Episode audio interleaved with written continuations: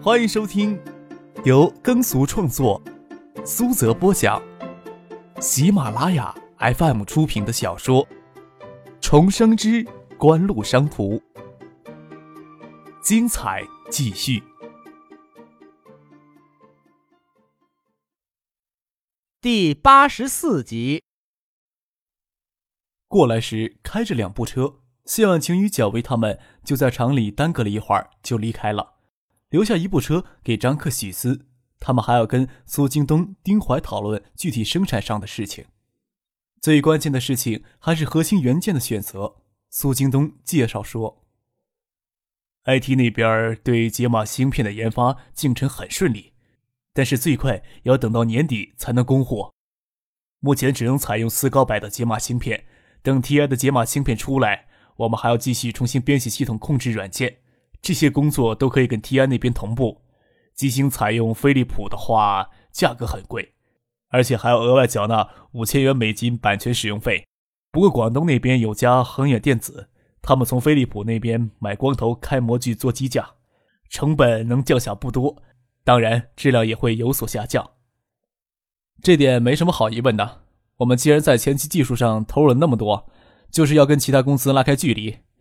现在我们没有技术能力开模做机架，机芯再贵也要从飞利浦那里买吧。丁怀说：“这是爱达电子第一款影碟机，型号怎么定啊？”张克想也没想说道：“S D 杠九二零。”见丁怀、苏京东及技术部的工程师们都疑惑着看着他。我的生日。许思脸红了红。张克的生日在正月里。这是他的生日，他可没有勇气在爱达电子员工的面前道破这件事儿。又讨论了一会儿筹备生产的事情，张可将丁怀、苏京东他们都赶回在义龙镇临时安置的家里。他跟许思开车返回市里，车子沿着疏港河往东开。许思情不自禁地放慢车速，他心里也想在张克身边多留一会儿时间。要不停下来歇一会儿？借着路灯光。张克侧脸盯着许思，笑着说：“心里是不是有些紧张？”“哪有？”许思将车子停到马路牙子上，侧着头见张克目光灼灼的盯着自己，伸手扯了扯他的耳朵，有些害羞。张克将许思的娇躯横抱过来，感受令人疯狂的娇柔，将他头上的发卡取下来，蜂蜜的秀发散开，在乌黑发亮的秀发间，火红的脸蛋愈发的娇柔。许思娇嗔着说：“等会儿还要收拾头发。”张克将头靠在他嫩腻的脖子上，看着车窗外的街灯。“你身上的味道真好闻。”许思仰头看着张克那对黑色眼眸里散发着诱惑的光芒，身子柔软着，想要滑进这个人的心里去。渐渐闭上眼睛，眼睫毛轻轻颤抖，流露出他既期待又紧张的内心。“你真是小孩子。”看着许思娇润的红唇，仿佛清晨薄雾里的玫瑰花瓣，有着致命诱惑的曲线。张可拿起许思纤纤素手，拿着他那青葱玉指，轻轻地划开她的红唇。等到许思诧异地睁开眼睛，张可才加了点力，将他的小蛮腰托起。许思娇羞的嘤咛一声，身子微微扬起来，好似主动迎上张克的嘴唇。张克细细地品尝着许思的香精嫩舌，许思只是生涩的而热烈地回应着。偶尔在办公室加夜班，这个理由应该说得过去吧？张克轻声说。许思坐在张克的大腿间，知道彼此身体的热烈反应，脸颊发烫，艳若桃花，明眉微红，迷离的眼神在诱惑与理之间挣扎，微微的喘着气，还真让人犹豫不定呀。我不想唐突佳人呐。张克在他耳边轻声地说。许思愣了一会儿。突然意识到他是暗示在车里行事，脸蛋烫得厉害，身体又像惠山那夜似的颤抖起来。去哪里？张克知道许思担心会撞到唐静，绝对不会同意去富贵园，只怕他的胆量也不敢跟自己入住宾馆。从裤兜里掏出一串钥匙，说道：“丹景巷的那两套宅子钥匙我都有。”许思拿起手机，倒想做一件很吓人的事情。坐回驾驶位，按键之前还狠狠地吸了一口气，侧着头见张克戏谑地看着他，他的心又慌了。转过头去。至于吗？张克笑着说，见许思朝他瞪眼，又伸过手来扯他的耳朵，才被迫扭过头去。许思心虚的给家里撒过谎，将车子开到丹顶巷，心一直扑通扑通的乱跳。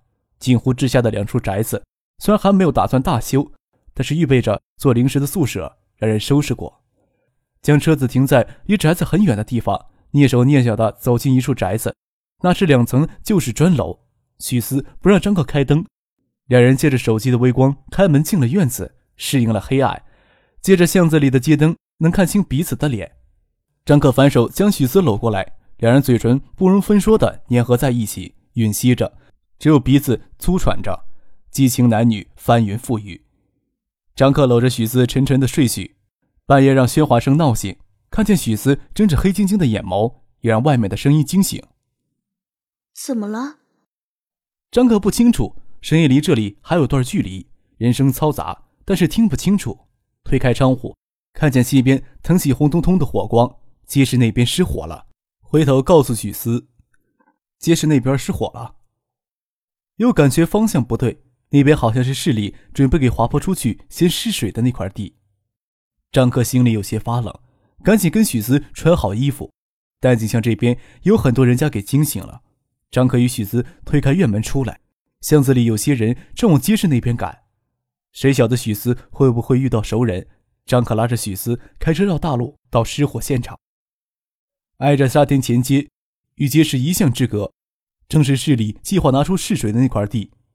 看着火势将四五栋宅子都烧毁了，两辆消防车已经赶了过来，火势已经控制住，火情发现比较及时，也没有人受伤。张克站在围观的人群里面。听众人议论着，倒不像是有人故意纵火，加上现场混乱，也没有留什么痕迹下来。张克总觉得有些蹊跷。景城有过这样的劣迹，只是眼下还没有发生而已。那是九七年开始大规模的旧城拆迁，景城负责开发的地段有几户一直没谈妥，却给一把火烧成废墟。当时倒是查到景城下属的开发公司一名经理纵火，但是景城最终竟然能脱身事后。只有那名经理被判了刑，让人愤恨。这块地会落到哪家还没有最终敲定下来，也不能将事情推到景城的头上。要是景城认定这块地是他们的囊中之物，这种事情他们未必做不出来。看不出明显的端倪，又不能跟别人说自己会在凌晨时分恰巧路过失火现场，看着消防车将火扑灭，空气里弥漫着烧焦的味道，水汽慢慢溢到街上来。围观的人群在小声的议论，一个妇女坐在马路牙子上放声大哭。不想影响许思的心情，张可没有将心里的猜测说出来，就当做一起寻常的失火事件也未尝不可。回到院子里，天青刚蒙蒙发亮，张克一头就栽在床上补觉。许四可没心情睡觉，想着昨夜的迷乱，脸上有些烫。从楼梯上去，二楼到处都留下痕迹，这些总要仔细的收拾一番。免得给别人看出什么来。张克睁开惺忪的睡眼，许思正凝神盯着自己。怎么了？看看你不行吗？许思娇嗔道，脸要别过去，整个人却给张克拉到床上去，嘴里支支吾吾的叫：“不要！好不容易才收拾好。”挣扎着从张克的怀里起来，又叫张克从床上拉起来。一会儿上班的人就多了，你先去洗脸。张克将许思头上的发卡取下来，秀发披下来，就像黑亮的瀑布，有些卷曲。张克坐在床上，捧着许思的脸蛋，说道：“这样更好看一些。我喜欢看你娇柔一些的样子，容光至盛。”许思气急瞪了他一眼，明眸流转，倒是没有一点发怒的气势。许思先走了出去，让张克洗漱好，直接去车里等他。他去丹景巷买点早点。张克晓得许思这时候一定没有勇气同自己一起走出这个宅子，笑着由他先出去。张克这时候才有闲暇的时间，好好的看一看这栋宅子。这栋宅子很好的反映着就是生存的状态：高高的墙，狭义的窗，动乱年代缺乏安全感的心理状态尽显无疑。二层小楼房间布局局促缺乏现代化的卫浴设施空间缺乏阳光这并不适合现在生活敞开开放的要求。想这里改造成宜行的居所还要花一番心思才行。您正在收听的是由喜马拉雅 fm 出品的重生之官路商途。张克洗漱完了以后，独自走到巷子口的车里，坐进车里，听着电台里飘扬出来的柔情音乐，等着许思买早餐过来。听着刺耳的刹车声传来，张克愕然回过头去，却见一辆轿车几乎以极限速度奔驰而来。刹车发出的尖笑声，仿佛十指投壶一样，击破黎明的凝意。车头贴着许思的身体，以夸张的角度漂移过去，车尾瞬间旋到前面来。张克从没觉得自己这么心慌过，看着许思柔弱的身体跌倒，心几乎都要碎了。拉开车门，朝许思狂奔而去。看着车尾离许思身体还差几公分，张克都忍不住落下泪来，抱着许思，紧张地问他：“有没有事儿？”有没有事儿？许思也吓呆了，脸色煞白，看着张克脸颊上的泪水，下意识的、下意识的替他抹去。我的车技怎么样？虽然有些唐突佳人了，这也是对你不搭理我殷勤的惩罚。外地车牌的奔驰掉过头来，一张英俊的脸上挂着玩世不恭的表情，好像许思此时的惊吓让他心里十分满足。他是故意的。他一直跟着后面搭讪，我没有理他，还以为他开车走掉了呢。许思被吓得不轻，身体在张克的怀里颤抖着，装在袋里的豆腐脑扑了他一身。张克还没有感觉到自己给彻底激怒的时刻，他视许思为珍宝，生怕受到一点伤害，却成了别人炫车技泡马子的试验品。要是许思受到一点伤害，张克将这个青年宰掉的心都有了。见那个青年的脸从车窗里探出来，还挂着戏谑、自以为是、英俊潇洒的表情，张克走过去，猛然揪住他的头发，将他脖子卡在车窗上，用一种冷酷的声音说：“你这种问候不仅让家人印象深刻，也让我永记不忘。”将他的脑袋猛然将车窗上沿磕去，将他废掉的心都有了。青年万万没有想到，他绚丽的出场却迎来张克暴虐的打击。头脑磕在车窗上沿，还好及时缩回去，推开门下车要找张克理论，却看见张克转身从马路牙子上拾起半块青砖，他英俊潇洒的脸庞终于恐慌了。你想干什么？你知道我是谁吗？今天你就是一条强龙，到海州你也得给老子盘着游。张克咬着嘴唇，恶狠狠地将半块新砖砸向奔驰车的前窗，车窗瞬间出蛛网状破碎了。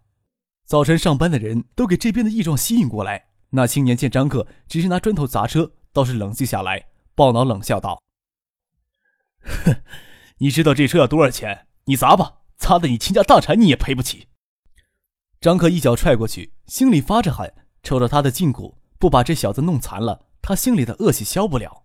那青年让过张克一脚，鼻头却没有让过张克的拳头。眨眼里，鼻血流花他英俊的脸。那青年也恼了。他身材不比张克矮，还要强壮一些。刚摆开架势，就给人从后面架住，挣扎不开。看见张克的拳头倏然在眼前变大，重重的砸来。张克不认识那个帮忙的汉子，这会儿又来一个青年上来帮忙架住人。张克心想：沙天认识他的人也不少，顾不上那么多，几拳下去，拳拳见血，才感觉心里舒坦了许多。张克还要再打，从后面擒住那青年的汉子说。客少，有些事情让我们来做就可以了。张克收起拳头，看了那汉子一眼，三十岁左右，有点面熟，想不起在哪里见过。问他：“你跟谁的？”“跟青哥在四凤桥那里待人，上回在盛世年华酒吧给客少拿酒瓶子砸过。”盛清只挑了一些中意的人跟他去四凤桥娱乐场，跟乌鸦那些不安心可能会招呼的人明面上断了关系，为了安抚这些人。将原来的场子无偿丢给他们做，这人既然是跟盛兴到四凤桥的场子，自然是身家清白的。张克这时候也稍稍的平静下来，撇嘴笑了笑，问那汉子：“上回没砸到你吧？砸到也没关系。”那汉子架着他手里那个青年，汉子看着架在他手里的青年，倒是硬气的不肯求饶。有些事情不能脏了客少的手。张克挥了挥手，见许思担心的站起来。知道他怕自己惹事，也不想他担心，对那汉子说道：“他会后悔来到海州的，把这个车给我砸了。”那汉子朝四周围观的人群拱手说道：“这外地青年仗着有钱车好，拿人命不当回事儿。叶敬天是替天行道，先砸了他这牛逼车，咱也不过分，还会让他勉强将车开出海州，再将他送进局子里接受人民公安的教育。”围观的人群都憋着一口恶气。沙田历来民风彪悍，哪里见得惯本地人受外地人欺负？何况许思娇艳的脸上挂着惊恐。更能引起众人的同仇敌忾。你知道我是谁？那青年恶狠狠地盯着那汉子，吐了这句话，却招来一记巴掌。这时候才知道，不是他争强斗狠的时候。睁着眼看着汉子领着两个人将那辆奢华的奔驰车砸得七零八落，大概修一修还能值一部夏利的钱。许思拉着张克小声地说：“这车，好像是江戴尔家看到的那辆奔驰。”是惠山的车牌不假，但是张克没想着要去记车牌号。要是江天集团阔少叶红那贱人的车给这青年开过来，张克更有砸车的冲动。见许思衣服都给泼了豆腐脑，说道：“我陪你回家换衣服去吧。”狠狠地瞪了那青年一眼：“别让我在海州再看见你，我会让你知道什么叫后悔的。”好久没有意气风发的丢下两句狠话走人了。许思一只高跟鞋的鞋跟刚刚给扭断了。手掌跌倒时还蹭破了皮，张克心里有抽人的冲动，挽着许思朝车子走去。小思，小思，小舅怎么在这里？张哥转过头去，看见许思的舅舅石卫忠从后面赶过来。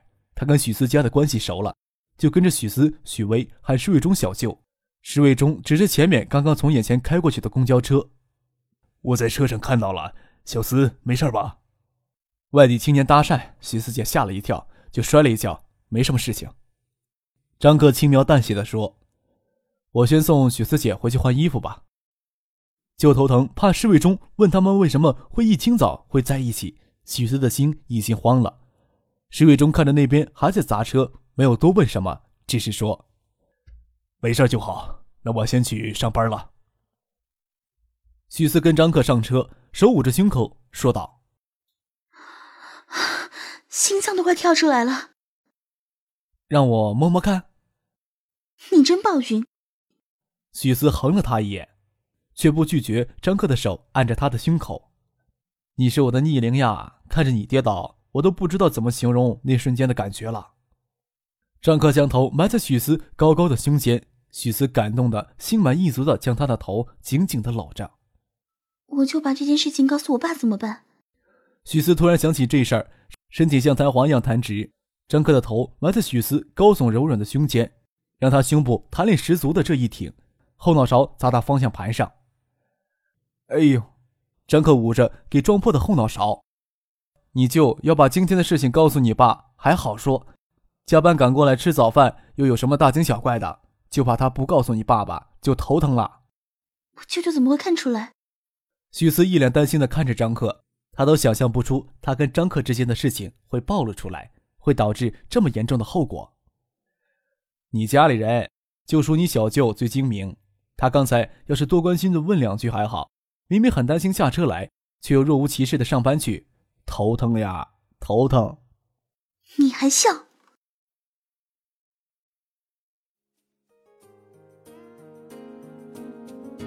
听众朋友，本集播讲完毕。